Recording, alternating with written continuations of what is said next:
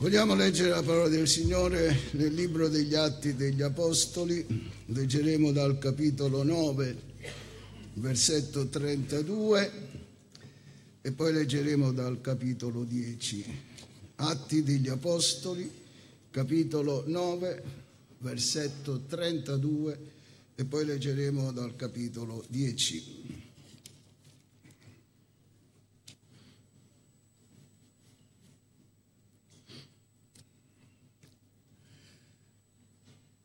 Ora avvenne che mentre Pietro percorreva tutto il paese, venne anche dai santi che abitavano a Lidda. Capitolo 10.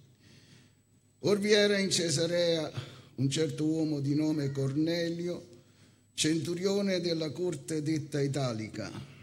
Egli era un uomo pio e timorato di Dio, con tutta la sua casa Faceva molte elemosine al popolo, al popolo e pregava Dio di continuo.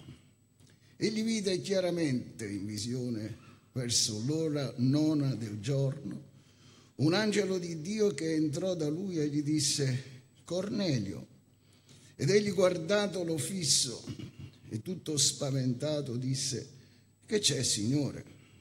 Allora l'angelo gli disse Le tue preghiere e le tue elemosine sono salite davanti a Dio come una ricordanza. Or dunque manda degli uomini a Ioppe e fa chiamare Simone, soprannominato Pietro.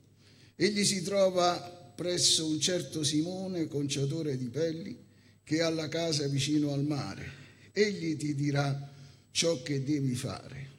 Appena l'angelo che gli parlava se ne fu andato, Cornelio chiamò due dei suoi domestici e un soldato pio, di quelli addetti al suo personale servizio, raccontò loro ogni cosa e li mandò a Ioppe. Fin qui la lettura della parola del Signore, poi magari più avanti leggeremo ancora qualche altro versetto, per cui se vuoi puoi tenere la tua Bibbia aperta nel capitolo 10. Dunque eh, ci sono due aspetti che vogliamo in primis mettere davanti, due aspetti di propositi e anche di geografie diverse.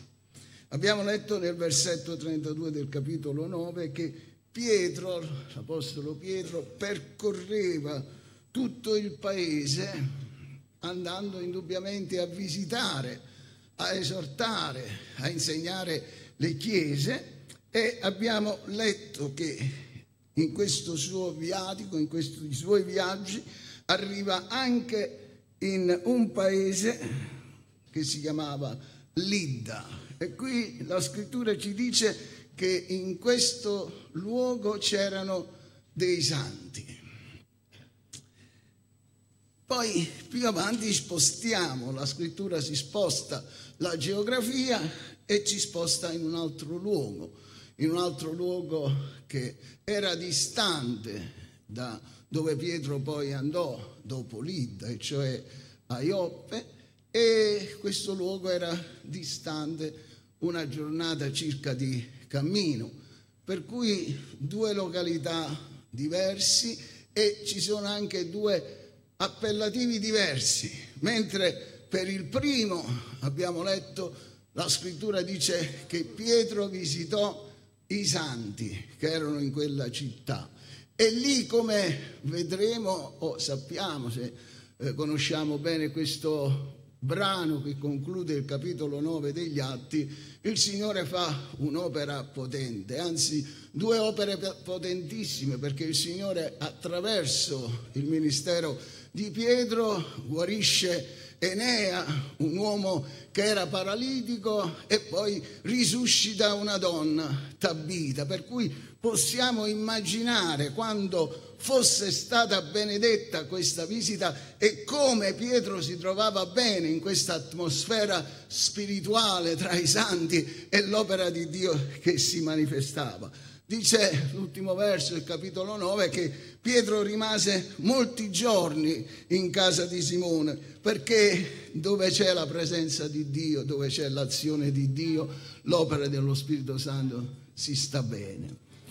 E Però, però poi abbiamo quest'altra geografia dove la scrittura ci dice che in questo luogo, Cesarea, non dice che c'era un santo, ma dice che c'era un uomo, un centurione di nome Cornelio, che dice era un uomo pio, timorato di Dio insieme a tutta la sua casa, faceva molte elemosine al popolo e pregava Dio del continuo. Di questi uomini, di queste persone rare che non appartengono, appartenevano al popolo di Dio, e, e il massimo che si poteva concedere era questo, cioè una persona che ha il timore di Dio, ma che non possiamo classificare appartenente alla nostra famiglia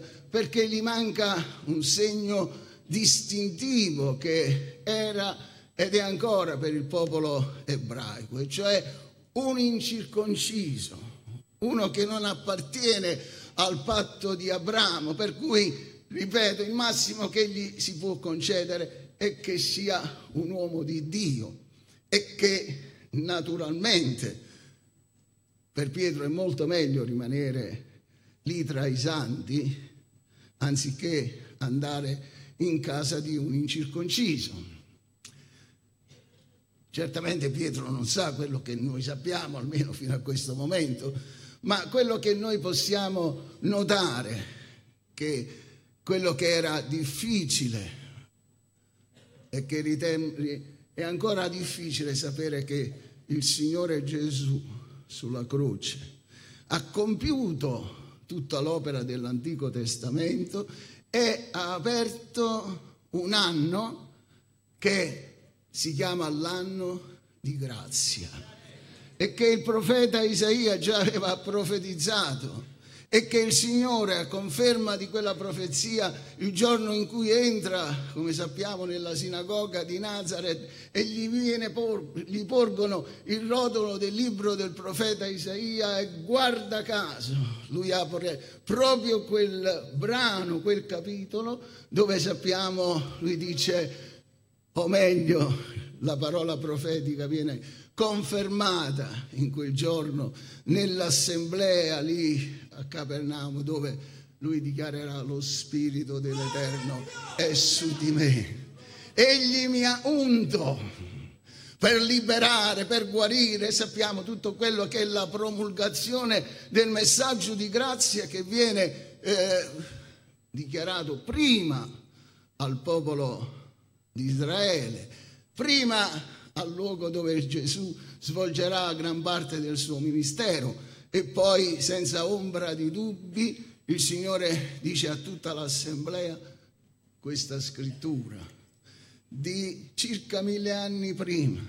Oggi voi avete il privilegio che la vedete adempiersi e si adempie davanti ai vostri occhi, davanti alle vostre orecchie. Purtroppo come sappiamo, si adempì agli occhi, alle orecchie, ma non ai cuori, perché poi dopo sappiamo quello che fu l'effetto di quell'assemblea, dove prima stupivano per quello che Gesù dichiarava, poi guardavano quello che lui era e lo conoscevano, ma da dove viene tutta questa sapienza, tutta questa scienza?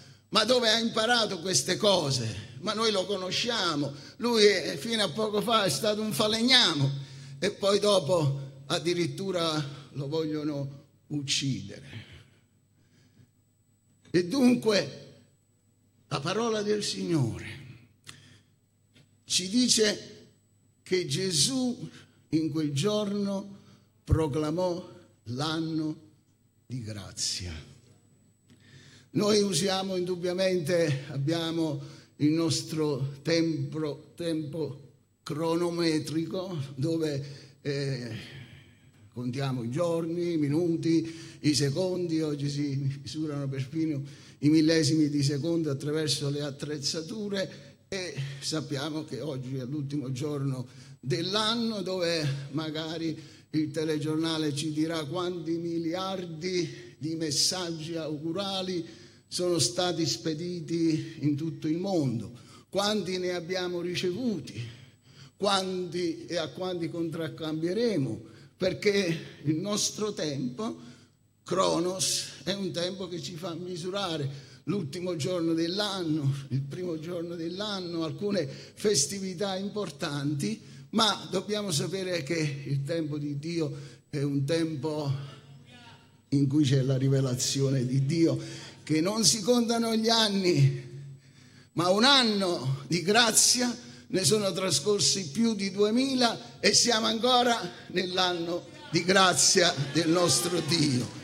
Questa grazia che il Signore ha inaugurato dando la sua vita sul duro legno della croce è la grazia che opera fin dall'Antico Testamento, ma che è stata manifestata in Cristo sul duro legno della croce.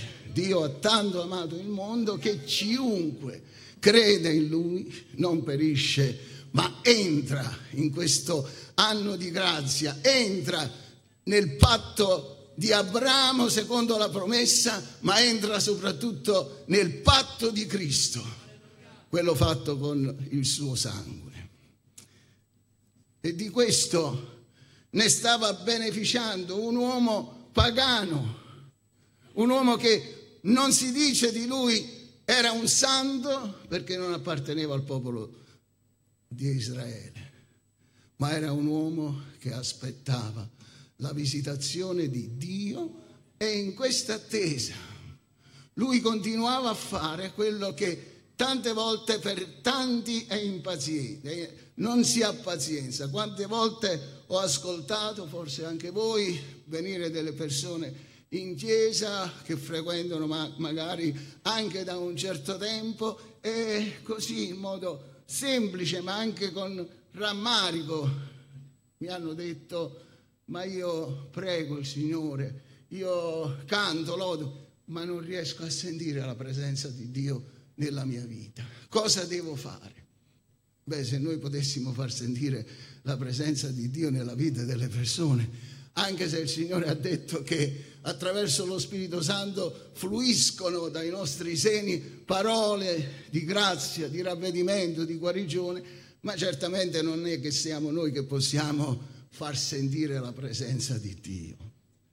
E allora quando mi dicono cosa devo fare, quello che io dico, dico continua, non ti fermare, aspetta, aspetta la visitazione di Dio perché Dio verrà. Hai bisogno di avere pazienza, continua così. E anche se quest'uomo, ripeto, era un uomo a cui gli si diceva sì, è un uomo timorato di Dio, ma non appartiene al popolo del patto. Lui continuava a fare quello che faceva ogni giorno, perché dice che era pio, timorato di Dio e questo l'aveva impartito a tutta la sua casa. Noi abbiamo un esempio veramente meraviglioso di come questo sia riuscito a Cornelio non lo sappiamo, ma è certo che lui in tutta la sua casa, parenti, amici, servi e soldati che dipendono da lui, lui ha fatto sì che la sua casa fosse una casa in cui ci fosse il timore di Dio. E dice la parola di Dio che il timore di Dio è il principio della sapienza. E la domanda è, un uomo che vive così, non soltanto dice di vivere, anzi lui non dice niente, sono gli altri che dicono di lui, è la stessa scrittura, attesta come lui fosse, come aveva e si era circondato nella sua casa di persone che, ripeto, a cui aveva detto non siamo ebrei, ma crediamo Dio il Dio degli ebrei e abbiamo bisogno di pregare Lui. Non sappiamo quale preghiere Lui recitasse, però sappiamo una cosa, che in qualche maniera, secondo quello che era la sua conoscenza, si era adeguato a quello che era la religione ufficiale della nazione. Perché? Perché dice che nell'ora nona, più avanti nel versetto 30 ci dice che lui quel giorno, che non era il primo dell'anno, non era l'ultimo dell'anno, non era il suo compleanno, non era l'anniversario del matrimonio, era un giorno qualsiasi. Ma in un qualsiasi giorno, se stiamo aspettando Dio, Lui ci sorprenderà. Stava digiunando, stava ed erano, era l'ora nona. Nel libro, nel capitolo terzo del libro degli Atti, noi leggiamo che Pietro e Giovanni si recavano al Tempio nell'ora dell'orazione.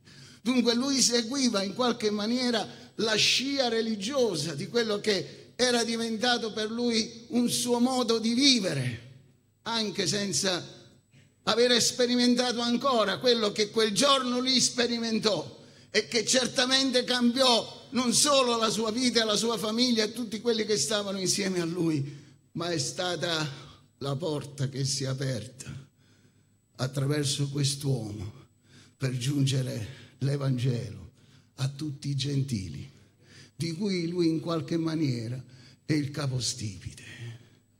E quando si vive Dio nel suo timore, prima o poi state certo che il Signore si farà conoscere. Perché se non ci fosse stato il seguito, noi avremmo potuto concludere come purtroppo si conclude in tanti religiosi, cioè basta fare le buone opere.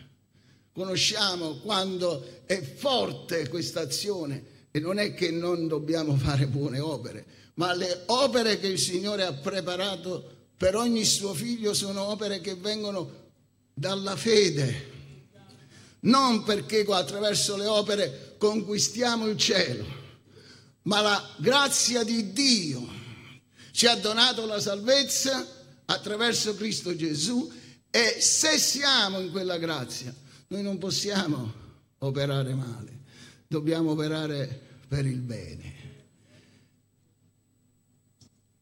E quest'uomo che nonostante la scrittura ci definisce con delle qualità che poche volte troviamo attribuiti ad ebrei ed altri santi del Signore, ci dice che il Signore non lo lasciò senza quello che è necessario nella vita di ognuno per essere salvato, e cioè conoscere Gesù. Ed infatti abbiamo letto nel verso 3 che lui vede chiaramente una visione. Ora è anche importante sottolineare questo aspetto. Vide chiaramente, non vide qualcosa di ombroso, qualcosa di grigio, qualcosa a cui non si riesce a dare un'interpretazione. Quante volte, ancora una parentesi, molte volte tanti nella Chiesa, eh, fratello ho sognato questo, mi dai l'interpretazione. E dico, fratello, sorella, non sono Giuseppe, questo il Signore l'ha dato a Giuseppe, a me non me l'ha dato. Dico, per cui prega il Signore, se ti ha dato un sogno da parte di Dio, Lui te lo rivelerà. Qualche volta possiamo in qualche maniera capirne, però certe volte è meglio tacere che dire delle cose che potrebbero risultare sbagliate. Ma quando arriva da parte di Dio è chiaro, chiarissimo vide chiaramente nell'ora della preghiera, nell'ora in cui tutti andavano a pregare il Signore o nel Tempio o nelle sinagoghe o nelle case e molti pregavano ma non vedevano niente, quest'uomo pregò e vide chiaramente che un angelo di Dio gli apparve, entrò vicino a lui e lo chiamò per nome. Cornelio. Ed è giusto che lui guardando fissa questa visione eh, cominciò ad essere spaventato. Quante volte diciamo, Signore, ah, se tu potessi venire a visitarmi. E il Signore tante volte in qualche maniera ci visita. Ma vi assicuro che se Dio ci concederà o vi concederà di avere un'esperienza forte con il Signore nello Spirito, la prima sensazione sarà una sensazione di paura. E se si supera quel momento, allora si entra in quella parola che il Signore vuole rivelarci, ma molte volte quello che appartiene alla nostra sensazione, alla nostra sensibilità umana, rompe quella comunione perché la paura ci impedisce di entrare. Perché preghiamo, chiediamo al Signore, però la verità, vabbè, ma non succede mai niente.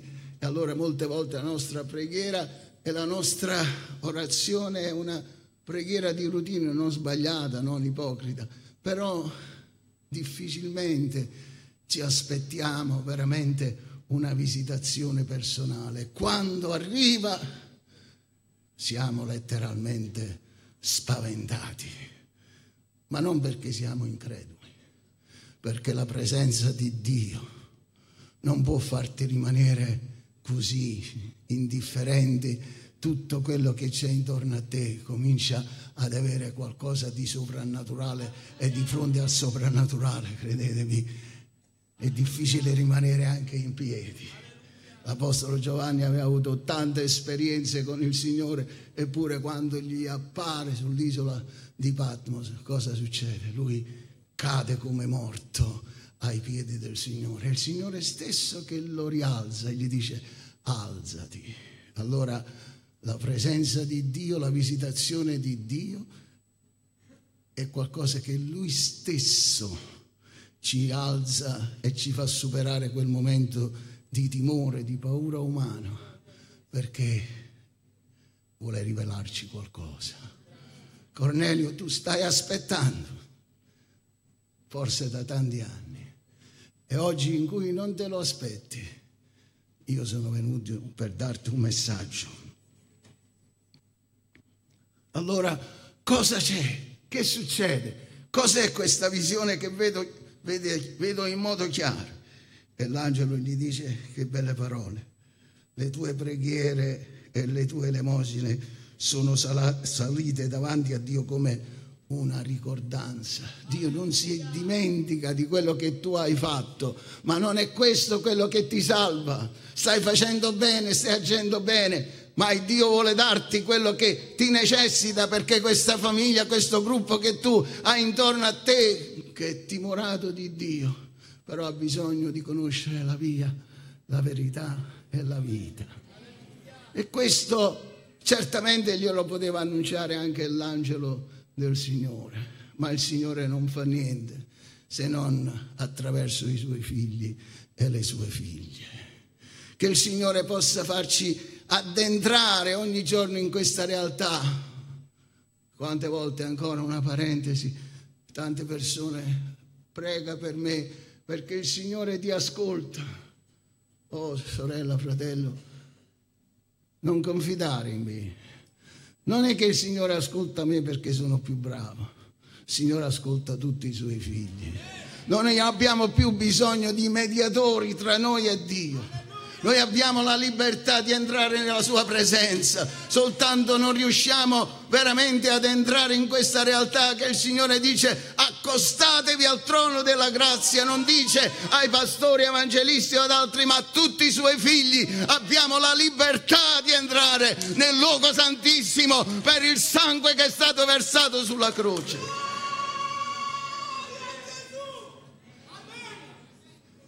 E allora il Signore si è ricordato di tutte le tue opere, però vuole darti ora quello che tu stai aspettando. Forse non lo aspettava, ma il Signore sapeva che era quello che necessitava. E allora fai una cosa, a distanza di una giornata di cammino, a Ioppe c'è un uomo che si chiama Pietro, Simone, soprannominato Pietro, lui si trova in questa casa da quest'uomo che abita vicino al mare. Chiamalo ed egli ti dirà ciò che devi fare. Egli ti dirà quello che ti manca per entrare in questa grazia meravigliosa che si ottiene attraverso la fede. E Cornelio ubbidì immediatamente, perché quando arriva la parola da parte del Signore chiara, se non obbediamo noi perdiamo l'opportunità. Cornelio non certamente voleva perdere quell'opportunità. Ma abbiamo letto che appena l'angelo se ne fu andato, immediatamente chiama due domestici e un soldato quelli che appartenevano al suo servizio personale, quelli a cui poteva rivelare quello che aveva ricevuto senza essere beffato o deriso, anche le cose che Dio ci rivela, dobbiamo sapere a chi poterle indirizzare. Molte volte pensiamo che la parola è per tutti. Ci sono parole che sono per tutti, ci sono parole che sono per persone che hanno l'orecchio spirituale aperto. Questi non dissero, Cornelio, forse hai avuto un momento di sonno, un momento di abbattimento, le tre del pomeriggio, fa caldo, eri assonnato, no.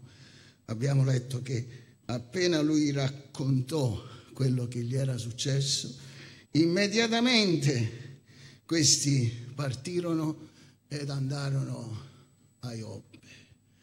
E il capitolo che c'è davanti, che è lungo, non lo leggiamo, ma se volete potete leggere alle vostre case, vi ci rivelerà come Dio stava preparando ora Pietro in casa dei santi e che era molto bello per lui stare lì e che certamente non gli faceva piacere fare un giorno di cammino per arrivare in casa di uno, sì, timorato di Dio, ma che non apparteneva al popolo di Israele. Sappiamo che Dio dove rompere le sue barriere mentali in quella visione dove gli viene comandato, ammazza e mangia, e dove Pietro stesso, nonostante si trova di fronte a una rivelazione del Signore, obietta, ma io non l'ho mai fatto io sono un uomo ligio a quello che è la legge, a quello che sono anche la dieta alimentare che tu ci hai dato nella legge. Io mai. Pietro, ammazza e mangia, perché quello che io ho purificato è purificato e tu non lo puoi condannare. E superato queste resistenze, dice che Pietro rifletteva, ragionava. Cornelio non si era fatto tanti ragionamenti, perché la sua era una fede semplice. Quella di Pietro è una fede ragionata, per cui si trova in un grande imbarazzo ed è il Signore che deve forzarlo. Alzati, versetto 20 va con loro senza esitazione, perché sono io che li ho mandati da te. È solo allora che Pietro si decide per accogliere quelle persone e il giorno dopo riprendere il cammino verso questa casa che non conosce, persone che non conosce, di cui ha tanti dubbi, ma che insieme ad altri va lì per vedere cosa sarebbe successo.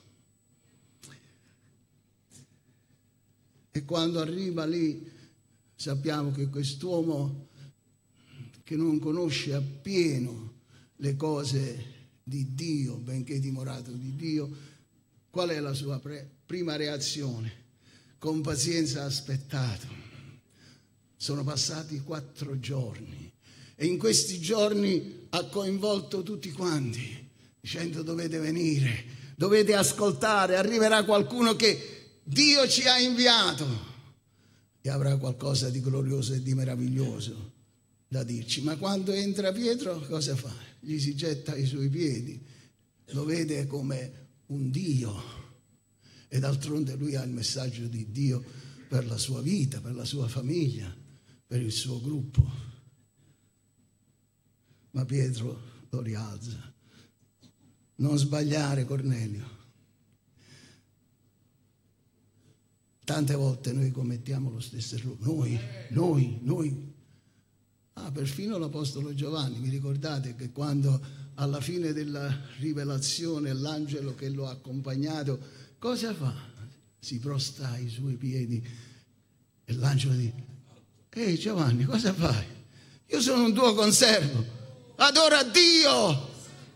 Questo non glielo dobbiamo togliere in nessun modo. Satana ha cercato di chiederlo soltanto per un istante nel deserto, nella sua tentazione, mentre non c'era nessuno, prostati soltanto un attimo, adorami e io eviterò la croce. Vai via Satana, vai via Satana.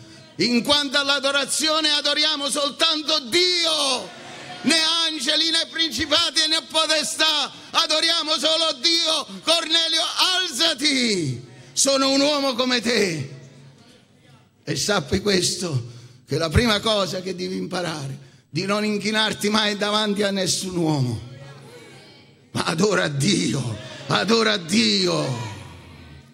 Ma se Cornelio ha in qualche maniera il primo impatto è stato un po' non perfetto, anche quello di Pietro per la verità non è perfetto. Perché quando Cornelio gli rispiega le cose, gli dice stavo pregando, è successo questo e questo, e il Signore attraverso l'angelo mi ha detto di farti chiamare, l'ho fatto subito. Però guardate l'attitudine. È vero, si è prostrato davanti, ma ha capito il messaggio. Sapete perché? Perché dice così Quando ti ho mandato a chiamare, versetto 33, e tu hai fatto bene a venire, ma ora vedi tutti quelli che siamo qui, noi siamo davanti alla presenza di Dio. Noi siamo davanti alla presenza di Dio. Quello che desideriamo ascoltare da te non è quello che tu ci parlerai della legge o della religione. Noi vogliamo ascoltare le cose che Dio ti ha comandato. Dio ti ha chiamato, siamo qui. Grazie per essere venuto. Ma siamo davanti alla presenza di Dio e vogliamo ascoltare solo quello che Dio ti ha comandato di dire. E allora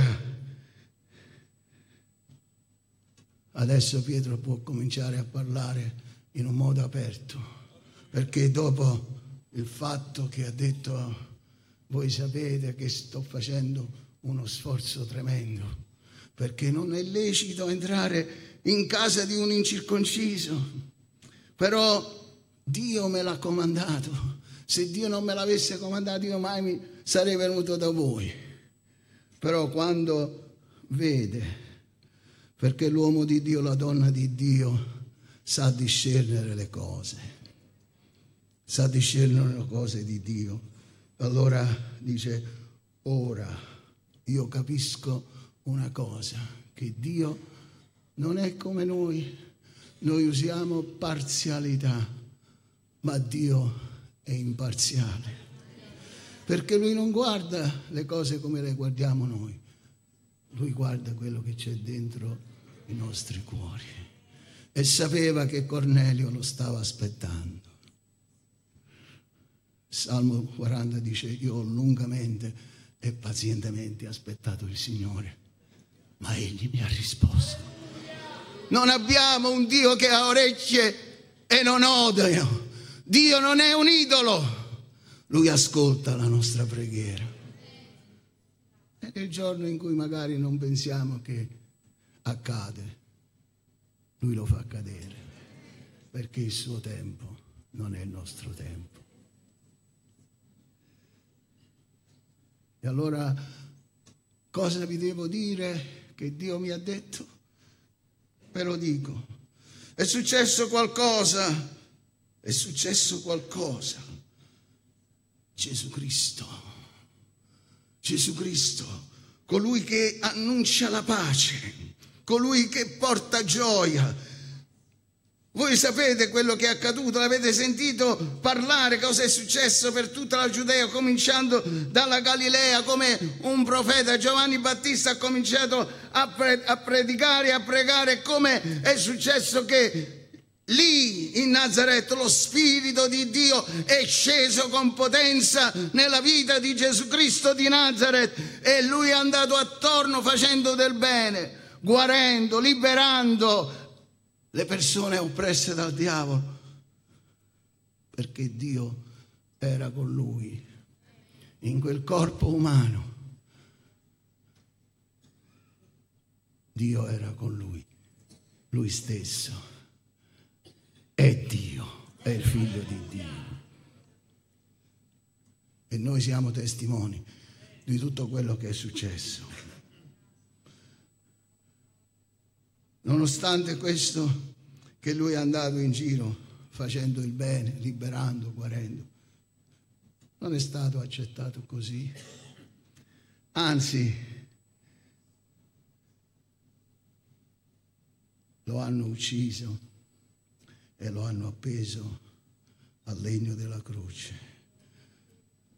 La morte più terribile, non tanto per le sofferenze, ma perché la legge diceva, maledetto è colui che viene appeso al legno.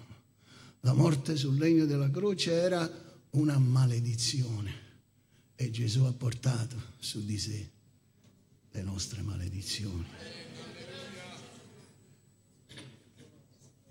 Ma Dio, gli uomini gli hanno fatto questo, ma Dio, Dio lo ha risuscitato e si è manifestato. E la sua manifestazione non è stata a tutto il popolo, avremmo voluto che lui si fosse manifestato risorto, glielo abbiamo chiesto prima che ascendesse al cielo, Signore abbiamo pure sperato, è questo il momento in cui il regno che aspettiamo tu ce lo concederai perché ora ti vedranno risorto, ora vedranno la tua gloria.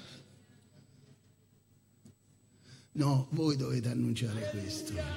Voi dovete dirlo, ma non con le parole, vivendo la vostra vita. E infatti non a tutti, ma ai testimoni. E noi siamo testimoni. Abbiamo mangiato e bevuto con lui dopo che lui è risuscitato e lui ci ha comandato. Non ha detto se vuoi farlo o no, lui ci ha comandato di predicare al popolo e di testimoniare che Lui è colui che è vivo e che Dio lo ha costituito giudice dei vivi e dei morti è Lui che ha il nome al di sopra di ogni nome, a Lui rendono testimonianza i profeti e chiunque crede in Lui riceve il perdono dei peccati attraverso il suo nome. Che meraviglia nel nome di Gesù ancora oggi. Lui perdona. Quale Dio è come te, che perdona l'iniquità del suo popolo, che getta nel fondo del mare tutti i nostri peccati. Quale Dio è come te? Oh, innamoriamoci sempre di più di questo nostro amato Signore, della sua vita, del suo sacrificio, del suo esempio.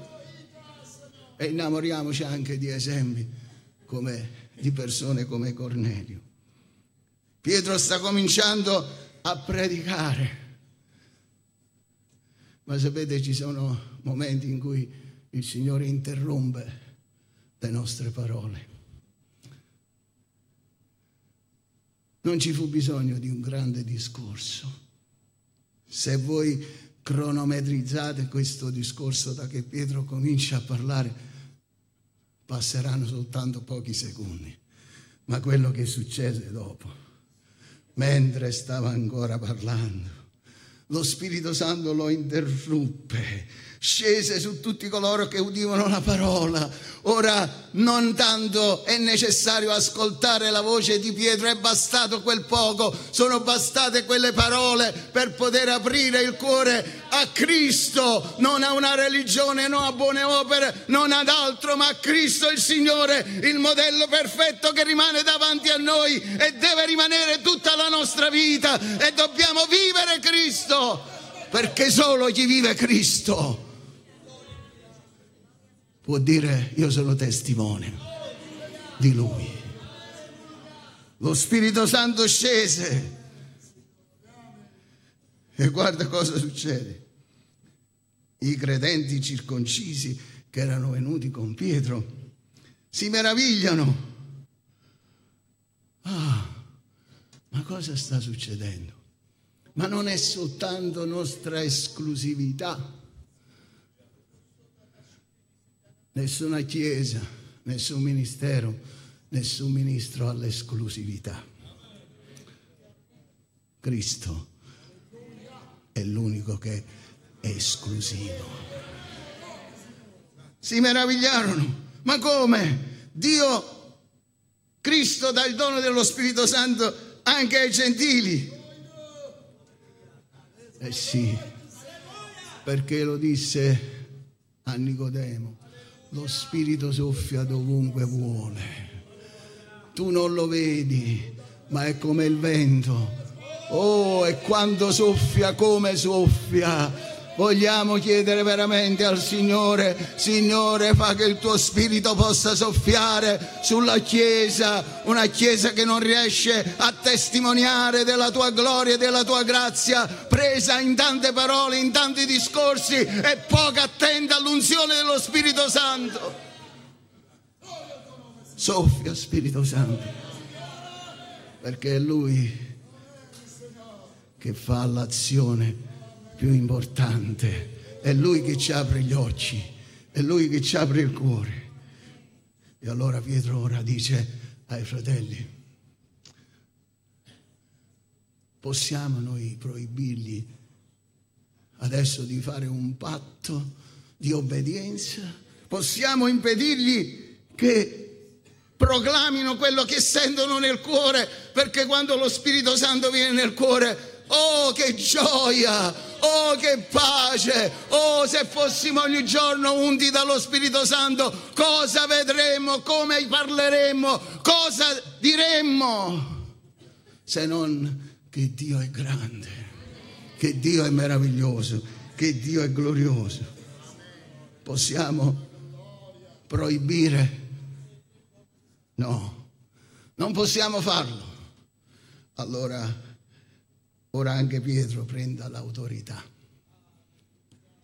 Così comandò che fossero battezzati nel nome del Signore Gesù e poi gli dissero, per favore rimani con noi, rimane ancora tanti giorni.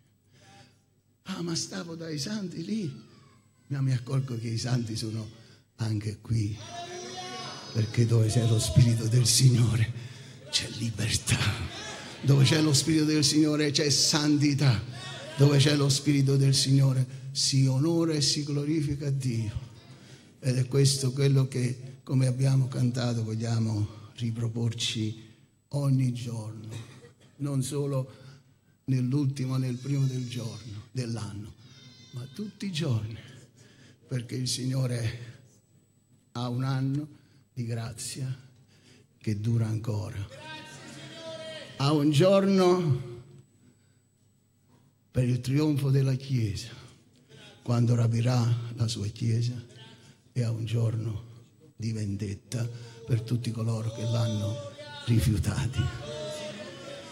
Abbiamo sperimentato l'anno di grazia, lo stiamo sperimentando, aspettiamo il giorno del Signore il giorno di vittoria, dove quelli che sono vivi saranno portati in un attimo e quelli che sono morti nel Signore risusciteranno per primo, per dargli gloria, onore e ringraziamento, che è benedetto in eterno.